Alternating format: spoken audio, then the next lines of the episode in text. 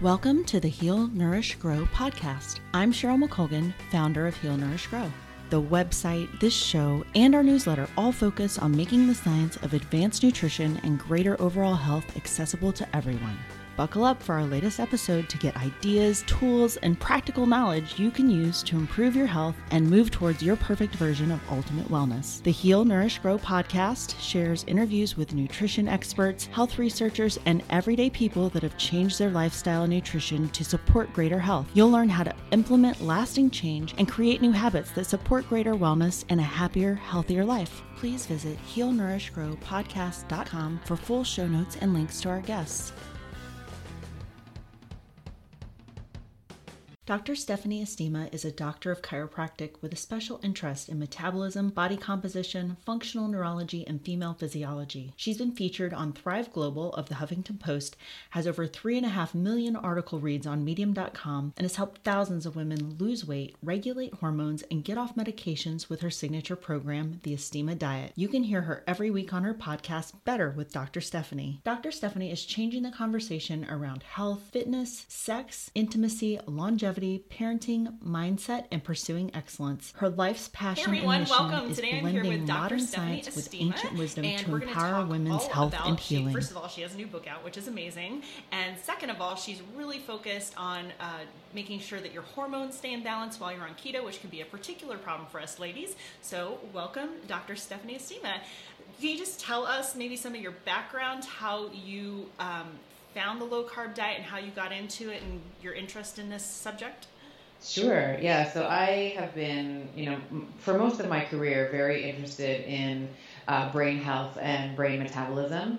And the ketogenic diet was something that I came across maybe for, well, maybe closer to maybe five or six years ago now, in terms of some of the benefits that it can have for uh, cognition, for mood, for sleep, and I started implementing it in my practice um, when I still when I had a brick and mortar practice, and was just had profound results um, in my patients. So it's something that I've always been very very cognizant towards is this idea of how can we change some of the things in our life, whether that's nutrition or movement or supplementation or stress reduction, as a way to uplevel our brain health in some way.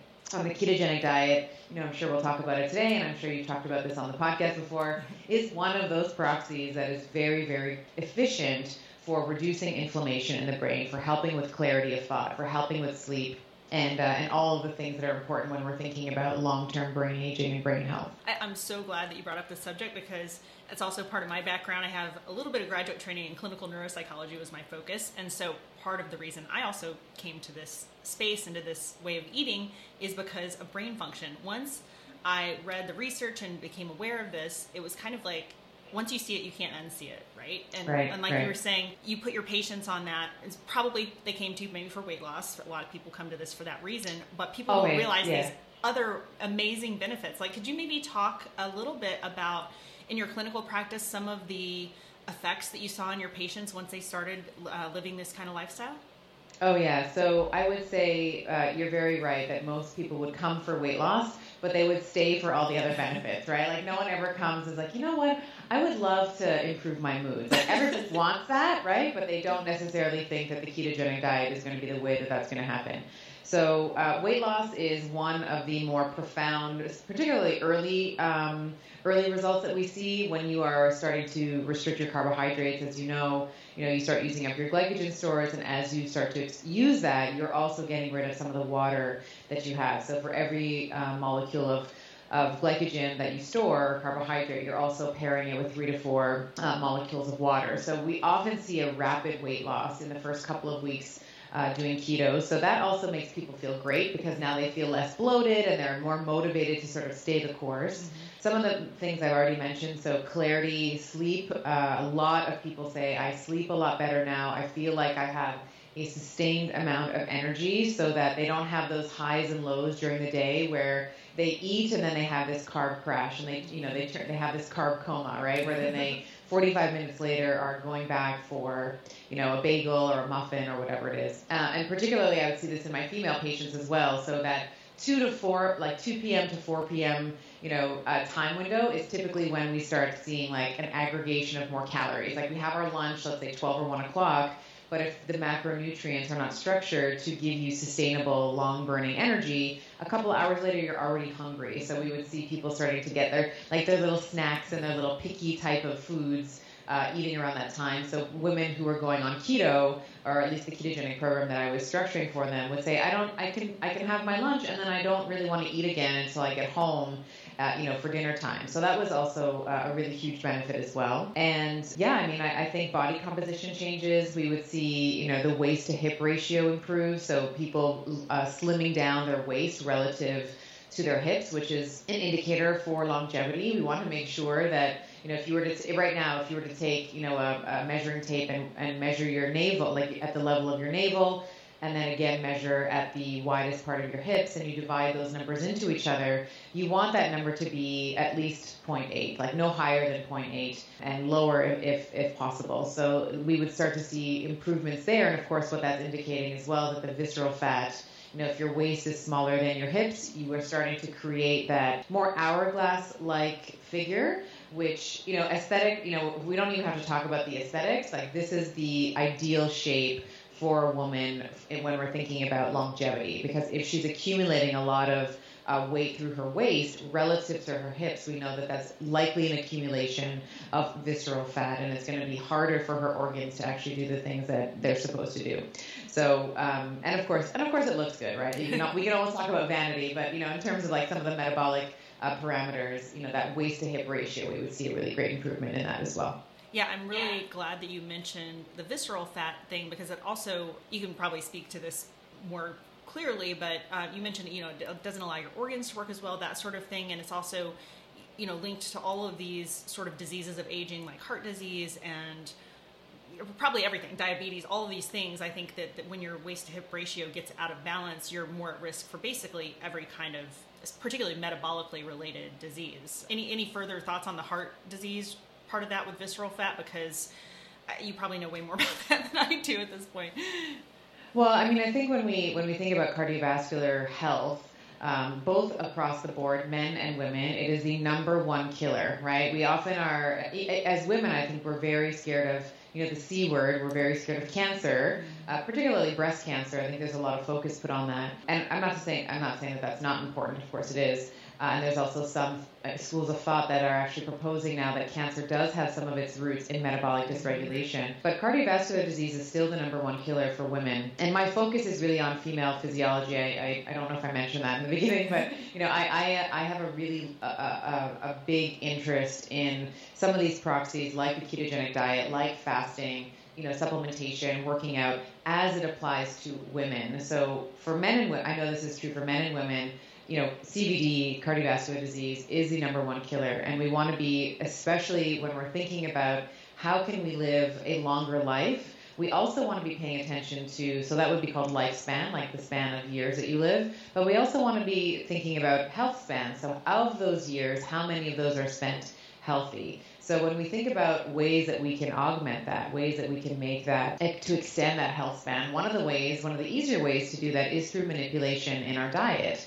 And I love the ketogenic diet for women for a you know pure ketosis. So trying to get a woman into pure ketosis for a short period of time. So I love um, you know a therapeutic intervention of uh, the ketogenic diet. And then I actually sort of differ from a lot of people, I think, in the ketogenic community in that I don't think that women should be in ketosis forever.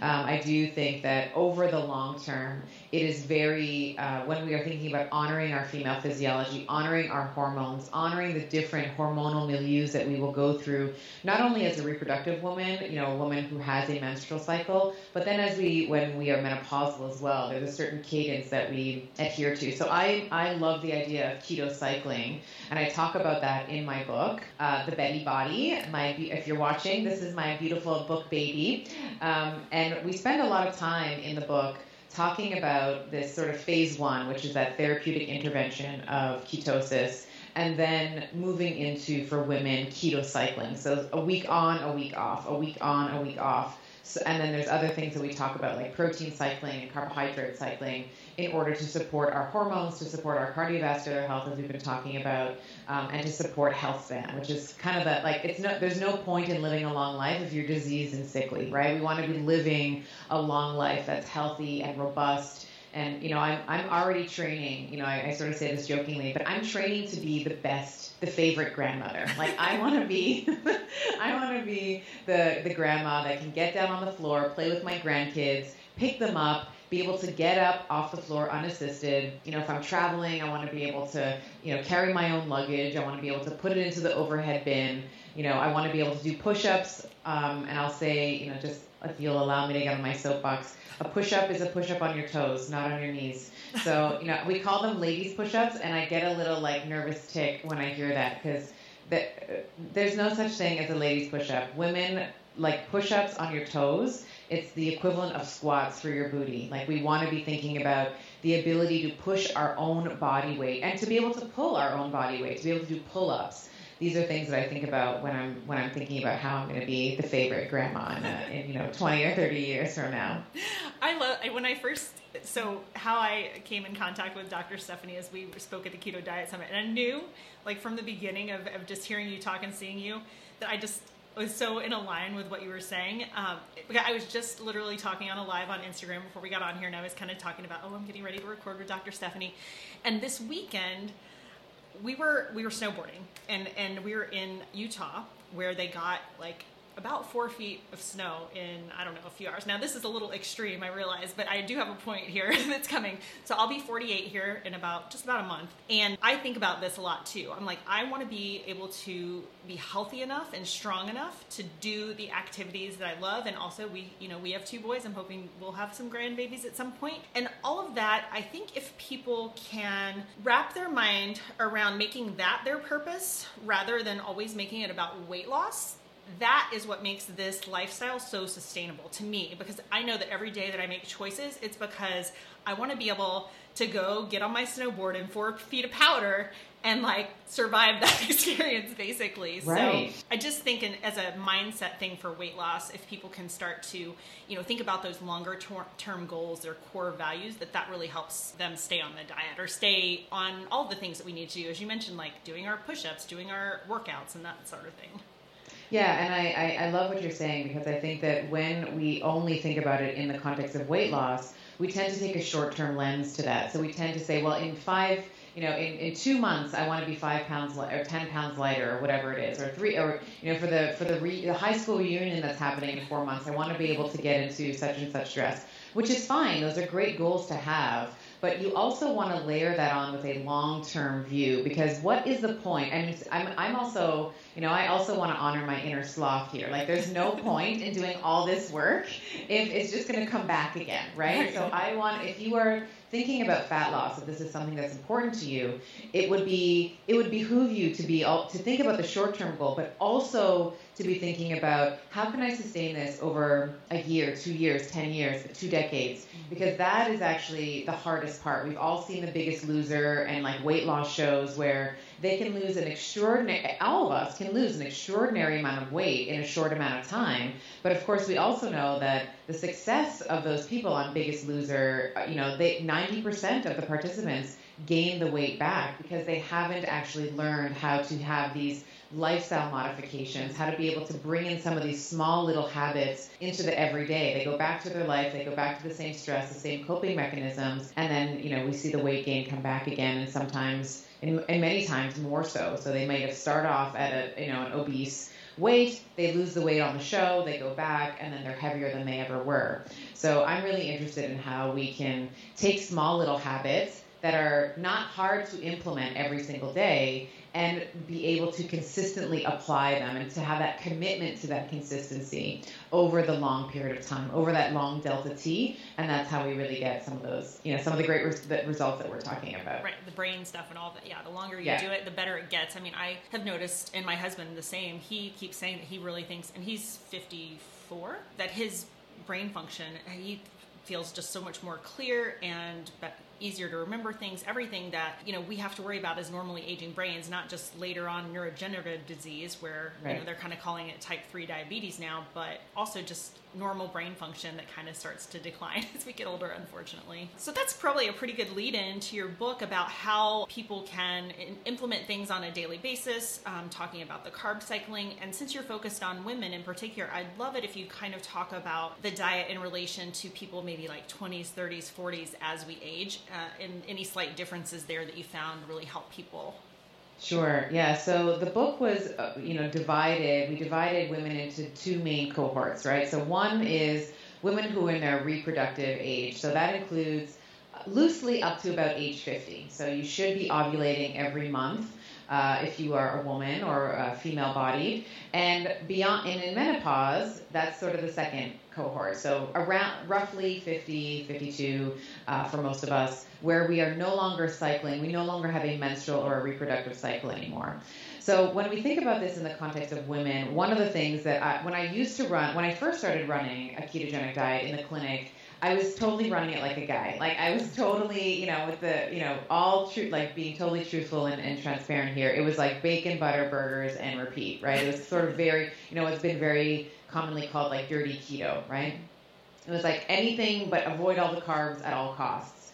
And very quickly, I recognized that there was a difference in the results that we were getting between our men and our women. So, you know, and this is especially true in the husband-wife duos. You know, so we'd have like a husband and wife that would sign up and they would come in after a week, and the guy would say, "Wow, doc, like." This is the best program. Like I've lost like 25 pounds. Like I feel great, you know. And then the woman would sort of be like sulkily, you know, behind him, being like, "I don't know what the hell, but I've lost two pounds, and I feel like, sh- you know, like I feel like terrible." so um, so I started really digging into how we can nuance the application of this to our female population. And there's a couple of tenets that really were birthed from that. So the first thing is we started changing for most of our women, and this is true for the Betty Body, like we talk about this in the Betty Body, and this is outlined in the Betty Body book in detail.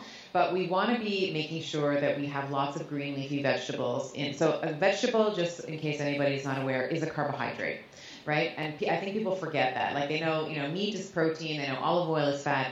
Carbohydrate, like vegetables are carbohydrates. And vegetables, in my opinion, are important for women because of the phytonutrients that we get. You know, especially when we talk about green leafy vegetables, in particular the brassica family. So the cauliflowers, the broccolis, the bok choys, the Swiss chard, the arugula, all of these things.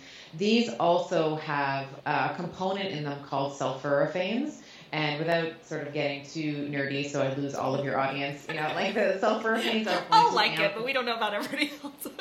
yeah, so sulforaphanes essentially they amplify liver detoxification, so they are going to help um, augment. They're going to help improve your liver's ability to take toxins, to take hormones, to change them into intermediates and then to excrete them. Now, why this is important for women is if you are a woman who is 35 or older, you know, 35, let's say to 50 years years of age, what you may find in that time period is your um, as your progesterone starts to lower because at about you know mid to late 30s you start to see progesterone lowering and if you do not have sufficient clearance of your estrogen through liver detoxification and your gut because this is how we actually get rid of estrogen um, it there leaves this uh, inherent weakness for estrogen to hang around too long, let's say in the bowel, and it can be reabsorbed and reactivated. So now you have extra estrogen that you do not need. And the golden rule for estrogen is use it and then lose it, right? You want to use it, you want to use it for its trophic and anabolic properties and then you want to get rid of it because if you are always under this anabolic, always under this growth, the influence of this growth hormone, then we have things that grow that shouldn't, like cysts in our breasts, right? So, so it's important for us to consider uh, green leafy vegetables as women as a way to amp up our liver's ability to detoxify.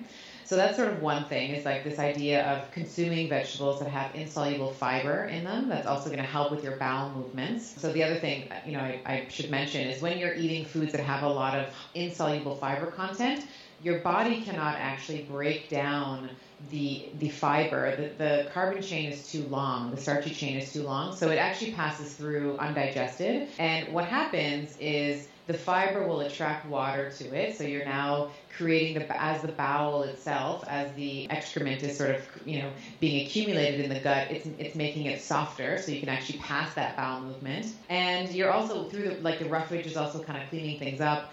And you're having regular bowel movements, right? Which is again one of the ways that we excrete our estrogen is through having regular BMs, regular bowel movements. And a regular bowel movement for most people should be a minimum of once a day. Minimum, right? So you can have, you know, and there's there's an upper limit, like you shouldn't be going every time you go to the bathroom, right? Like, but one to three times a day is, a sufficient amount of, uh, of clearance through um, through the gut. So that's one hallmark. The other hallmark that's really important for women is this idea of resistant starches. And a lot of people, I've written articles on this on Medium. You know, I talk about it like a super nerd in the in the book, but resistant starches are also super important because they are going to they're going to help deepen your state of ketosis. So again, resistant starch it resists digestion, very similar to the insoluble fiber, and it is going to uh, serve as a food source for your large so the microbiome in the large intestine is going to serve as a food source for them which is going to quell your cravings. This is one another thing that i i don't know if you've come across this um, or not cheryl but i find that women like three or four weeks into like doing keto for the first time they're like i don't know what the hell's going on but all i want is a pizza. All i want is a, you know some a, a burger. I want bread. I want rice. I want pasta so giving yourself these resistant starches is going to help quell those cravings because those cravings are actually a distress signal from your microbiome. So we, we quell the cravings, we help with sleep, right? So the, the microbiome is going to uh, chow down on the resistant starch, release something called butyrate, which is a short chain fatty acid. So now it's deepening your state of ketosis, which is like, yay, we want that. It's also going to help with your sleep. It's also going to help repair the digestive, the, the lining of the gut if you are someone who has digestive issues. Um, and it's going to get rid of your cravings. So it's sort of like this triple threat. It's like this trip, like win-win-win situation. Like you always win when you have these two elements in a carb in a in a ketogenic diet for women. There, I mean, there are other things, but those are sort of the two main goalposts that I like to set for females on a ketogenic diet for it to be sustainable. Like you can do dirty keto for a month, right? And you, you'll lose a ton of weight, but it's not really, you know, in your best interest to consume bacon with a side of bacon on top of bacon with some bacon, right? Like we want to be thinking about the phytonutrients and some of the broad variety of food that is available to us. Right. And so just for people that may not be familiar with the term resistant starch yet until today, can you give some examples of, you know, whole food sources that because I know you can get it obviously you can actually get some of these resistant because this is such a popular t- topic now. You can get it in a can, but can you give some people examples of real food sources where they would get resistant starch?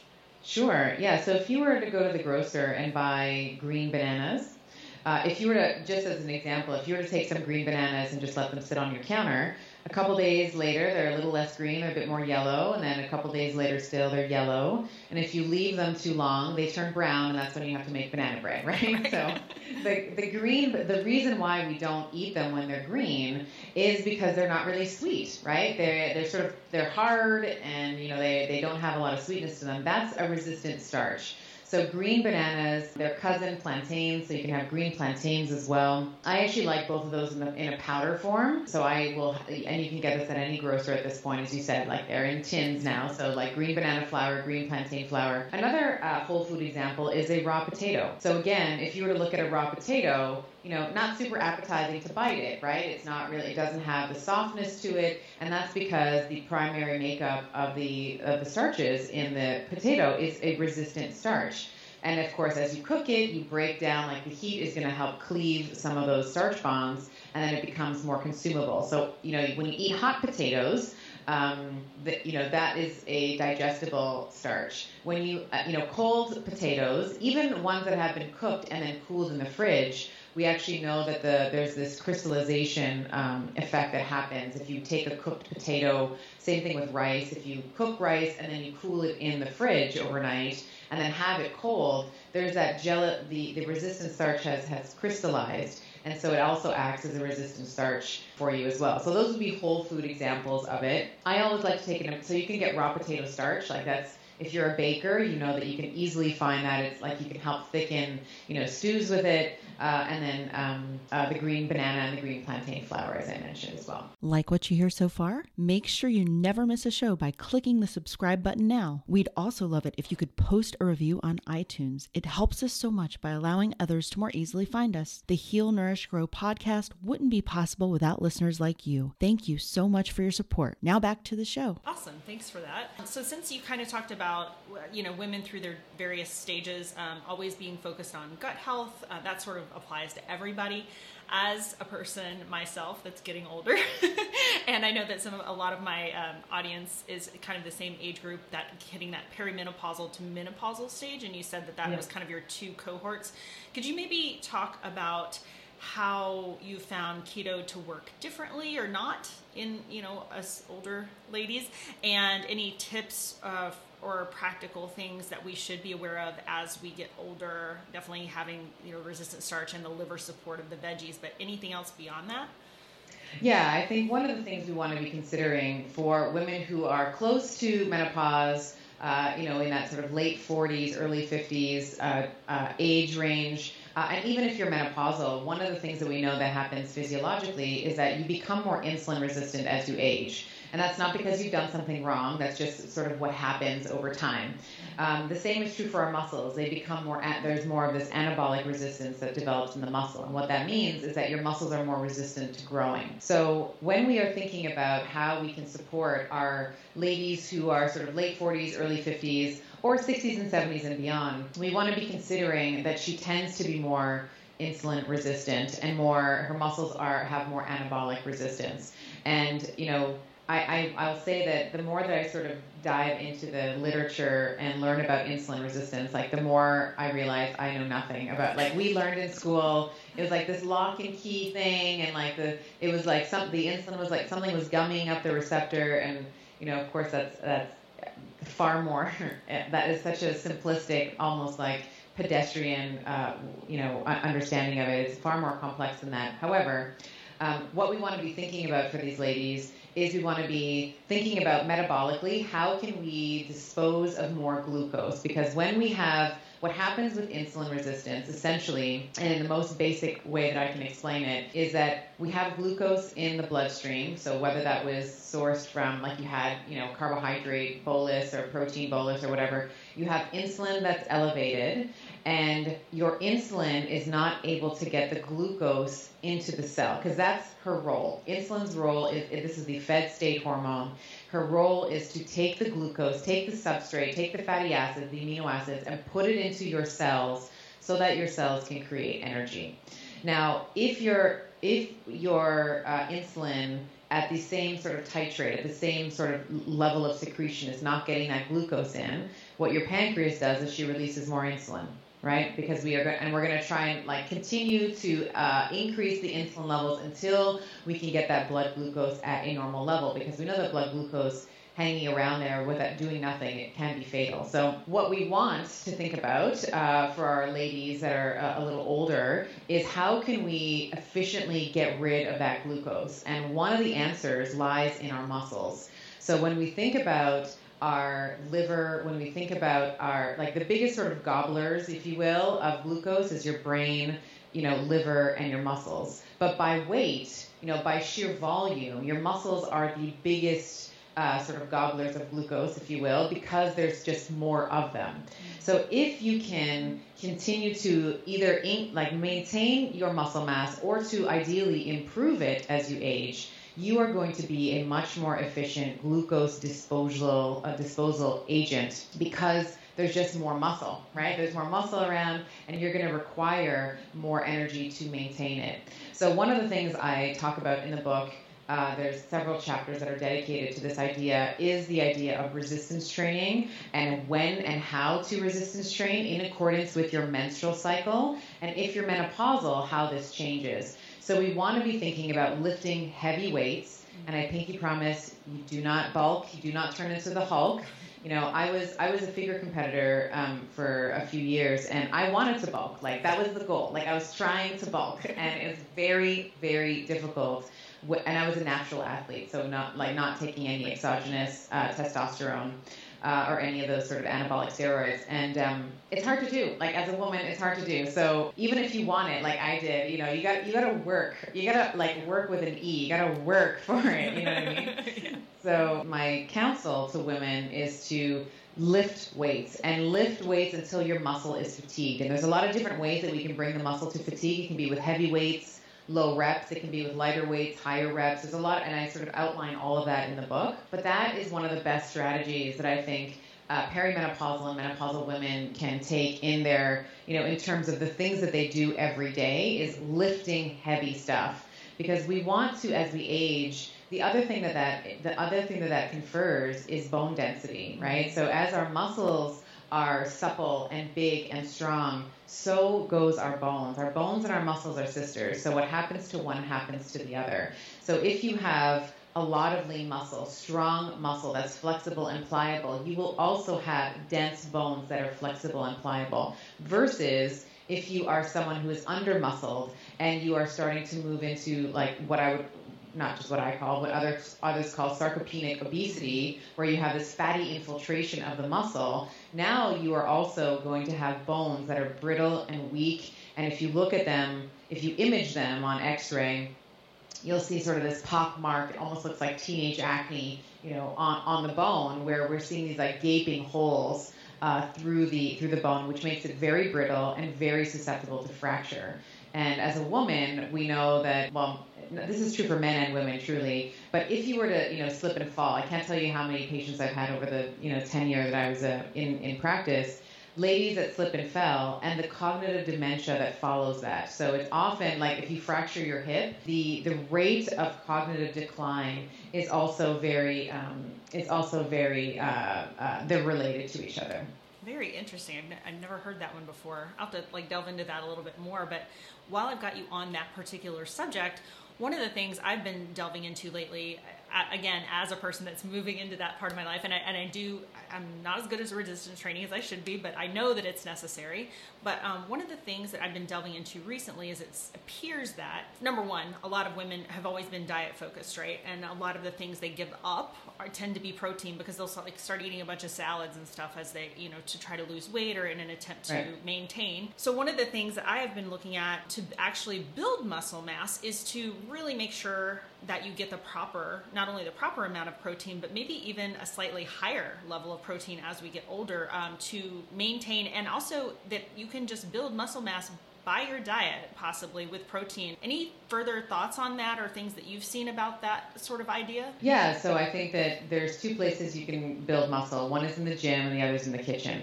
So you can be mil- building muscle by uh, prioritizing protein, and that's actually part of the uh, the, keto, the keto cycling uh, plan. So we sort of have one week off where we're doing like keto, and then the other week is like protein and carb cycling. Mm-hmm. And what that does, of course, is you are going to be driving something called muscle protein synthesis, which is just kind of what it sounds like. It's dry, like it's making new muscle protein, and you do that by a certain amino acid that starts this. It's called leucine. So leucine is very abundant in.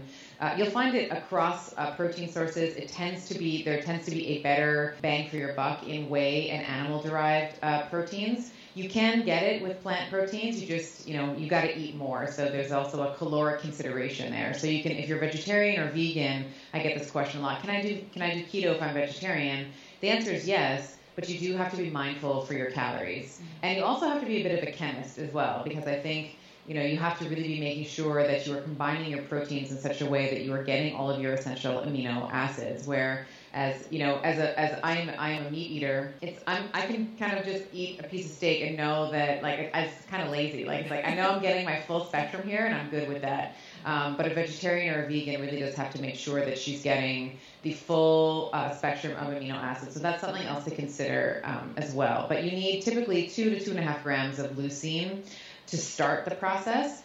So for a whey protein or you know an animal derived protein, that might be like some you know if it's a chicken breast or something, it might be like 20 uh, to 25 grams of, of whey protein powder. For plant protein, you know, I've, I've done a little bit of research on this because I've, I've, I have, I've had women come to me and say, I'm a vegetarian, like I want to do it this way, I don't want to have animal uh, products. You can get it done with soy protein, pea protein, but you just, you end up having more. So instead of having 20, uh, like a scoop of 25 grams, to get that, you know, uh, two and a half grams of leucine to start the process, you might need 40 grams or 45 grams, depending on the source. So you know you want to be thinking about how much calories you're taking in. If weight loss is a consider, if something, if that's a goal for you, um, it may uh, it may require that you uh, that you restrict you either restrict calories elsewhere or that you do have some animal proteins. Right, and I would say just for myself, trying to you know focus on that optimal amount of, of protein to do you know to start that process muscle protein synthesis is that it can be difficult to eat that much protein in a day and still have it be really palatable because you know you kind of lose your appetite for it a little bit when you're e- eating a lot of protein. And so then it's kind of more difficult in the other direction like are you consuming enough calories for the day? Which if you're trying to right. lose weight that might not be as worrisome um, which is probably why a lot of people are attracted to carnivore now um, just because it kind of limits intake almost very naturally, much as does keto, just because you're very satiated. Absolutely. So for the book, I think you said you had, and I, I got these when I purchased the book, but you had some special little um, things for people that support the book and purchase it. Can you talk a little bit more about what people get when they buy the Betty Body? Yeah, so uh, you can buy, first of all, you can buy the Betty Body anywhere in any online retailer, Barnes & Noble, Amazon, like anywhere that you would buy books. And once you do, I would love for you to go to Betty Body bettybook.com. So that's B E T T Y B O D Y B O O K uh, dot com. And there I've put together a program for you. So we put together all, so you don't really have to think. Like it's one thing to write a book and have all the science and all the stuff, but the other, it's another thing to do it, right? So how, what's the how to? Right. So the how to, uh, we've done that for you. So we have done four weeks of a pure ketogenic diet. We've given you four weeks of keto cycling, so up and down with the protein. And we've also uh, given you rehabilitation. Uh, we've also given you beginner workouts, intermediate, and advanced workouts. Because another thing that I hear is like, well, I want to, I want to start weightlifting, but my gym is closed right now, and I don't know what to do. So these are all designed for home use with minimal equipment. Most of the time, it's your own body weight and if you are someone who is invested in a home gym, of course, we give you the options for weights and, and all of that. And then there's also rehab, which is something that I spent, you know, 16 years really d- diving deep into. So that's a big. A lot of people will say, I want to, re- you know, I want to resistance train, but I have this like niggling injury that doesn't, that you know, sort of prevents me from doing it. So we've also included that in in the in the bonuses for the book as well. Awesome. I'm so excited to try some of that stuff out. The last thing I want to kind of go to is as we talked about before, the point of this podcast is making things sustainable for people, right? Yeah. And so that we don't lose them because you know, I'll hear a lot. People like, well, I tried it for a few weeks and it just didn't work for me. And not just women, just men too. They, they get tired of it or they don't. I, I think having somewhat of an understanding about why it's healthier for you again going back to that knowing your why um, can help people stay on it but some of it is too like they don't know what to eat or they just really have those cravings or you know they want to have a pizza and and I try to tell them like hey you know you can still do that at some point but you know there's some benefit I think in becoming keto adapted at the beginning um, being a little strict for a while and then moving into the cycling. So, as you said before, you started out with a very traditional approach to keto when you were in clinic, and then you kind of moved into this more cycling.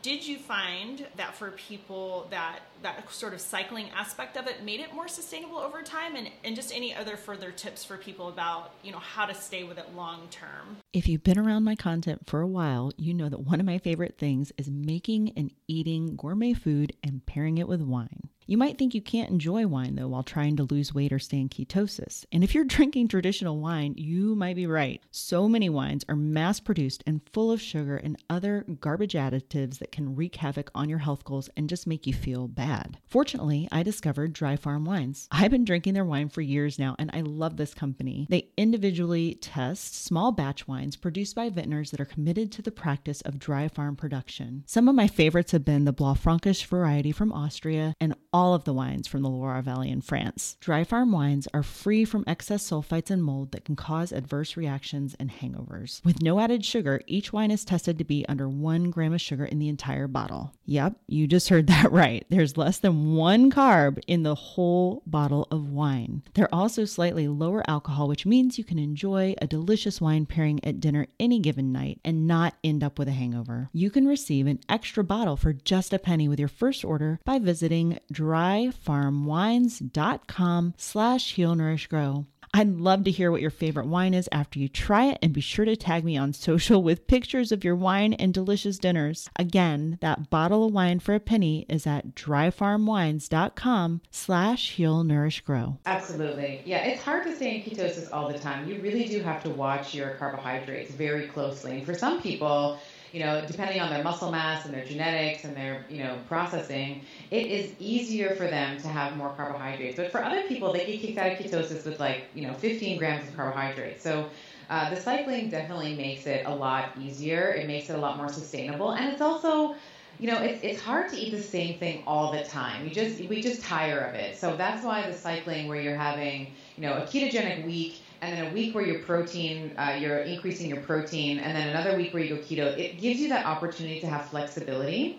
And this is one of the things that I'm hoping to achieve with the book is that we don't have to, it's not only just one way. You know, there's many roads that lead to Rome. Like if you want, if you want to lose weight, there are many ways to do that. This is one of those options. And what I have found with, you know, implementing this with thousands of women at this point is that it is a very easy thing for most women to do over the long term.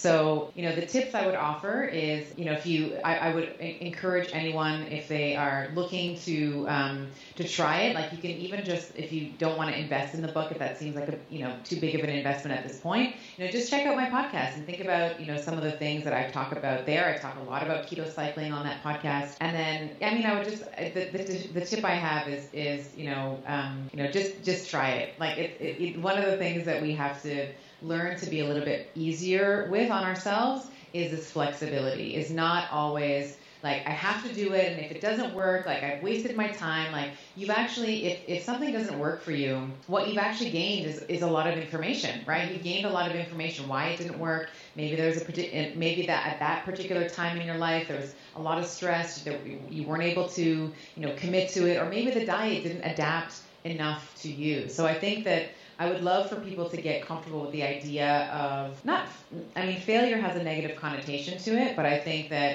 the more we try things and the more we allow ourselves to play, the more that we discover uh, what, who it is that we are and what it is that we need. I think that so often we're just so stiff and we, we don't want to be beginners and we just want to be the expert. We want to know everything and is it going to work? I need the guarantee you know, and that, you know, I wish life would work like that, but you know, you, you, you just got to try. So, you know, you know, pinky promise. Hopefully, uh, you'll you'll try this book, you'll try my protocol, and it'll work for you.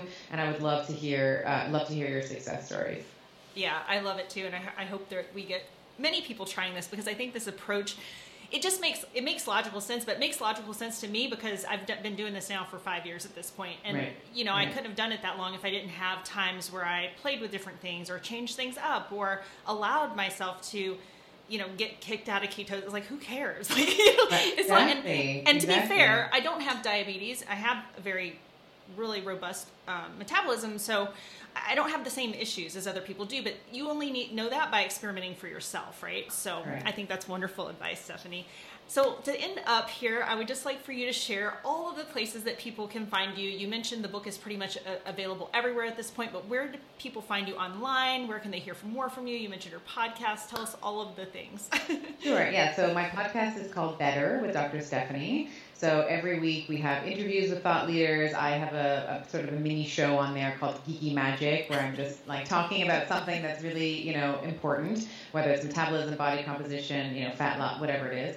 So Better with Dr. Stephanie is a pod. You can find I'm pretty active on Instagram, so you can find me at Dr. Stephanie Estima. That's um, D R S T E P H A N I E E S T I M A. And then the book, BettyBodyBook.com, would be where you can find all of my programming and more information about the book. Fantastic. Well, thank you again so much for your time and sharing all of your knowledge with us today, and I appreciate it so much. Thank you so much. It's been a pleasure.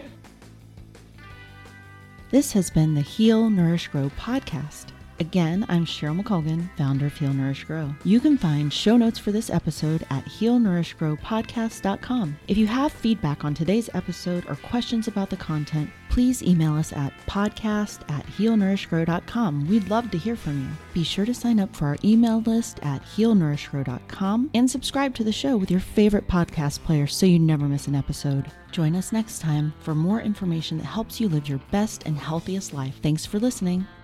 Content on the Heal Nourish Grow podcast does not constitute medical advice. Content contained in the Heal Nourish Grow podcast is not intended as medical diagnosis or treatment. Neither the company nor its owner, Heal Nourish Grow LLC, nor any of the company's employees, agents, or guest speakers provide medical advice. The content provided on Heal Nourish Grow podcast is for educational and entertainment purposes only. Please consult your medical provider with any questions about what health practices are right for you.